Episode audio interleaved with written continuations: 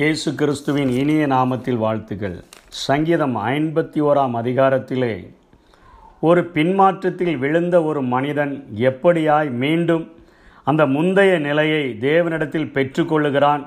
என்ப- என்பதற்கு தாவிது போதிக்கிற ஒரு சில வழிமுறைகளை குறித்து இந்த சங்கீத பகுதியிலே நாம் பார்க்க முடிகிறது. முதலிலே அவர் ஒரு காரியத்தை தேவனிடத்தில் ஒத்துக்கொள்ளுகிறார். என் பாவங்கள் எப்பொழுதும் எனக்கு முன்பாக நிற்கிறது என்று சொல்லுகிறவர். என் தாய் என்னை பாவத்தில் கற்பந்தரித்தால் என்று துர்க்குணத்தில் உருவானேன் என்று சொல்லுகிறார். அவருடைய தாயை மாத்திரம் அவர் குறிக்கவில்லை. முந்தின மனிதனாகிய ஆதாமை அது குறிக்கக்கூடியதா ஏவாளை குறிக்கக்கூடியதா இருக்கிறது.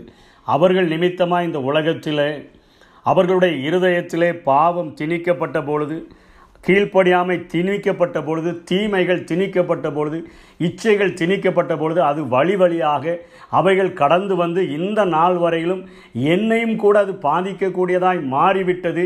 அதனால் தான் நான் துர்க்குணத்தில் பிறந்திருக்கிறேன் என்று சொல்லி இங்கே தாவிது சொல்லுகிறான். பவுல் சொல்லுகிறது போல எல்லா மனிதரும் பாவம் செய்து தேவ மகிமையற்றவர்களாகி இது நிமித்தமாக மண்ணிலிருந்து எடுக்கப்பட்ட மனிதன் மண்ணுக்கு திரும்பும்படியான பாவத்தின் தண்டனையாகிய அந்த மரணத்திற்கு அவன் பாத்திரவானாய் மாறிவிடுகிறான் என்பதை இப்பொழுது என்னுடைய நிலைமை ஆண்டவரே நான் சிறுவயதிலிருந்தே பாவம் செய்து வருகிறேன்.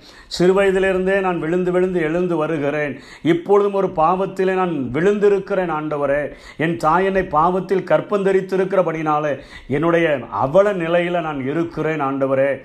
ஆனாலும் இப்பொழுது நான் செய்ய விரும்புகிற ஒரு காரியம் உமது கிருபையின்படியையும் உமது மிகுந்த இறக்கங்களின்படியையும் நான் உம்மிடத்தில் வந்தேன் என்று சொன்னால் என்னிடத்தில் ஒரு பாவ மன்னிப்பை நீர் ஏற்படுத்தி பாவத்தை கழுவி சுத்திகரித்து எனக்கு முந்தைய நிலைமையை நான் நீர் தர முடியும் என்பதை உணர்ந்தவராக தகுதியில்லாத என்னை நேசிக்கிற அந்த அன்பை அன்பாகிய கிருபையை நம்பி வந்திருக்கிறேன். மிகுந்த இரக்கங்களை மனிதர்கள் காட்ட முடியாத அத்தனை இரக்கங்களையும் காட்டக்கூடிய உண்மை நான் நம்பி வந்திருக்கிறேன். எனக்கு பாவ மன்னிப்பை தாரும். எனக்கு பாவத்திலிருந்து சுத்திகரிப்பை தாரும். எனக்கு முந்தன நிலைமையை தாரும் என்று இங்கே தாவிது ஜெபிக்கிறதை நாம் பார்க்கிறோம். முந்தைய நிலைமை அதை அடைவதற்கு தாவிது ஆண்டவரிடத்தில் கேட்கிற காரியங்கள் என்னென்னு சொல்லி பார்த்தோம் என்று சொன்னால் முதல் ஆண்டவர்கிட்ட கேட்கிறார் சிருஷ்டிகரே என்னுடைய உள்ளத்திலே நீர் சுத்த இருதயத்தை என்னிலே சிருஷ்டியும். ஒரு நவமான இருதயத்தை எனக்கு தாரும். ஒரு கல்லான இருதயமாக இருந்த என் வாழ்வில் கல்லான இருதயத்தை எடுத்து போட்டுவிட்டு ஒரு நறுங்குண்டதும் நொறுங்குண்டதுமான ஒரு இருதயம் கரையக்கூடிய ஒரு இருதயத்தை தார் ஆண்டவரே. கல்லான இருதயமாக இருந்து விடக்கூடாது. ஏனென்று சொன்னால் உரியாவினுடைய மரணத்தையே அவன் கைகளிலே எழுதி கொடுத்த ஒரு தாவீது. உரியா அத்தனையாய் நேசம் வைத்தவனாக ராஜாவே உம்முடைய சேனையும் தேவனுடைய பெட்டியும் அங்கே யுத்த களத்தில் இருக்கும் பொழுது நான் எப்படி என்னுடைய வீட்டிற்கு செல்ல முடியும் என்று அத்தனையாய் அந்த தேசத்தின் மேலேயும் சேனைகள் மேலேயும் உடன்படிக்கை மேலேயும் வ- நம்பிக்கை ராஜாவின் மேலேயும் அத்தனை மரியாதை உடைய அவனுடைய அந்த அன்பு நிறைந்த வார்த்தைகள் தாவிதனுடைய இருதயத்தை கரைக்க முடியாதபடி அத்தனை கடினமாக்கப்பட்டதை உணர்ந்த தாவிது கேட்கிறார். ஆண்டவரே சுத்த இருதயத்தை என்னில் சிருஷ்டியும் நொறுங்குண்டதும் நறுங்குண்டதுமான இருதயத்தை எனக்கு தாங்க. எனக்கு ஒரு ஆப்ரேஷன் பண்ணிருங்க ஆண்டவரே. என்னுடைய கல்லான இருதயத்தை எடுத்து போட்டுட்டு எனக்கு ஒரு நவமான இருதயத்தை தாங்க சதையான இருதயத்தை தாங்க என்று சொல்லி அவர் அந்த முந்தின நிலையை அடைகிறதற்கு முதலிலே ஆண்டவரிடத்தில் ஒரு சுத்த இருதயத்தை கேட்கிறார். இரண்டாவது கேட்கிறார் உமது சமூகத்தை விட்டு என்னை தள்ளாமலும் உமது பரிசுத்த ஆவியை என்னை விட்டு எடுத்துக்கொள்ளாமலும் இரும் என்று கேட்கிறார். பரிசுத்த ஆவியானவரை எதற்கென்று இயேசு கிறிஸ்துவை சொல்லுகிறார் சத்திய ஆவியாகிய தேற்றரவாளன் உங்களிடத்தில் வரும்பொழுது அவர் வந்து பாவத்தை குறித்தும் நீதியை குறித்தும் நியாய தீர்ப்பை குறித்தும் கண்டித்து உணர்த்துவார்.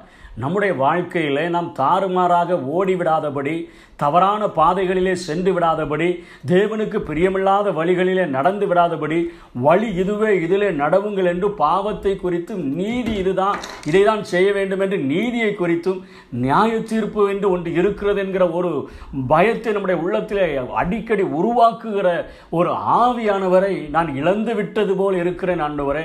அவரை எனக்கு திரும்ப தாங்க. உமது சமூகத்தை விட்டு தள்ளாமலும் உடைய பரிசுத்த ஆவியினை விட்டு எடுத்துக்கொள்ளாமலும் இருங்க. என் வழிகள் தாறுமாறாய் ஓடிவிடக்கூடாது ஆண்டவரே. தாறுமாறாய் நான் நடந்து விடக்கூடாது ஆண்டவரை சறுக்கி விழுந்து விடக்கூடாது பரிசுத்த ஆவியானவர் என்னை வழிநடத்த வேண்டும். சுத்த இருதயம் வேண்டும் என்று கேட்கிறார். பரிசுத்த ஆவியானவருடைய வழிநடத்துதலை கேட்கிறார்.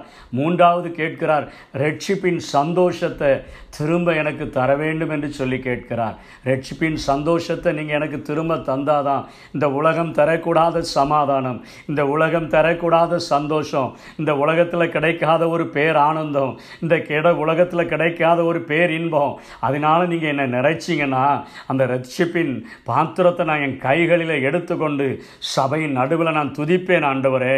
ஏன்னா எனக்கு தெரியும் இந்த உலகத்தில் உள்ள பொண்ணை பார்க்கிலும் இந்த உலகத்தில் உள்ள வெள்ளியை பார்க்கிலும் என் ஆத்துமா விலையேறப்பட்டது. அந்த ஆத்துமாவிலே நீர் ஒரு பாவ மன்னிப்பை கட்டளையிட்டு இட்டீர் என்று சொன்னார் எவனுடைய அக்கிரமம் மன்னிக்கப்படுகிறதோ எவனுடைய பாவம் மூடப்படுகிறதோ அவன்தான் பாக்கியவான் எவனுடைய அக்கிரமத்தை கர்த்தர் எண்ணாது இருக்கிறாரோ எவனுடைய ஆவியில் கபடம் இல்லாது இருக்கிறதோ அவன்தான் பாக்கியவான் அவன்தான் புண்ணியம் செய்தவன் ஆண்டவரே. அப்படிப்பட்ட ஒரு ரட்சிப்பின் சந்தோஷத்தை எனக்கு திரும்ப தந்து உற்சாகத்தின் ஆவியனை தாங்கும்படி செய்யுங்க. உடஞ்சி போயிருக்கிறேன். நான் இப்பொழுது சாம்பலுக்கு பத சா சிங்காரத்திற்கு பதிலாக சாம்பலில் உட்கார்ந்துருக்கிறேன் ஆண்டவரே எனக்கு ஒரு உற்சாகத்தின் ஆவியை தந்துருங்க. எனக்கு தந்து விடுங்க ரட்சிப்பின் சந்தோஷத்தை திரும்ப தாங்க. தேவனுடைய ராஜ்யம் புசிப்பும் குடிப்பும் அல்ல நீதியும் சமாதானமும் பரிசுத்த ஆவினால் உண்டாகிற சந்தோஷமாக இருக்கிறது. அந்த சந்தோஷத்தை எனக்கு திரும்ப தாங்க. நான்காவதாக ஒரு காரியத்தை சொல்லுகிறார். பலியை நீர் விரும்புகிறதில்லை.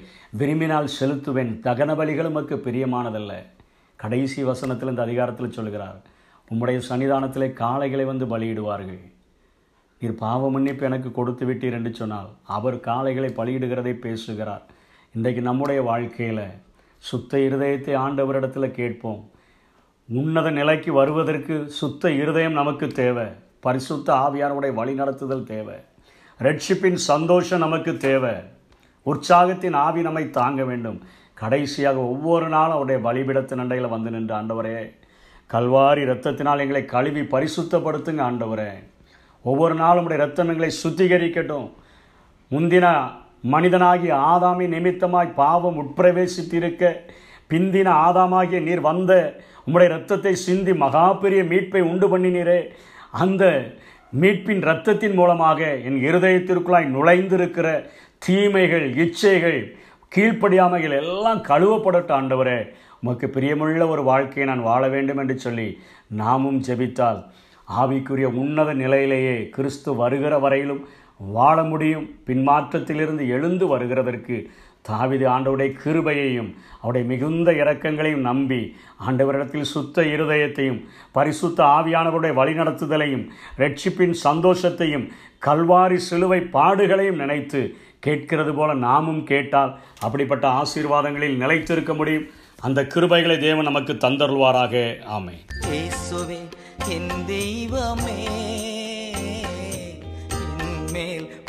மனமிறங்கும் நான் பாவம் செய்தேன் உம்மை நோகச் செய்தேன். நான் பாவம் செய்தேன் உம்மை நோகச் செய்தேன். உம்மை தேடாமல் வாழ்ந்து வந்தே உம்மை தேடாமல் வாழ்ந்து வந்தே என்னை மன்னியும் தெய்வமே. என்னை மன்னியும் தெய்வம்.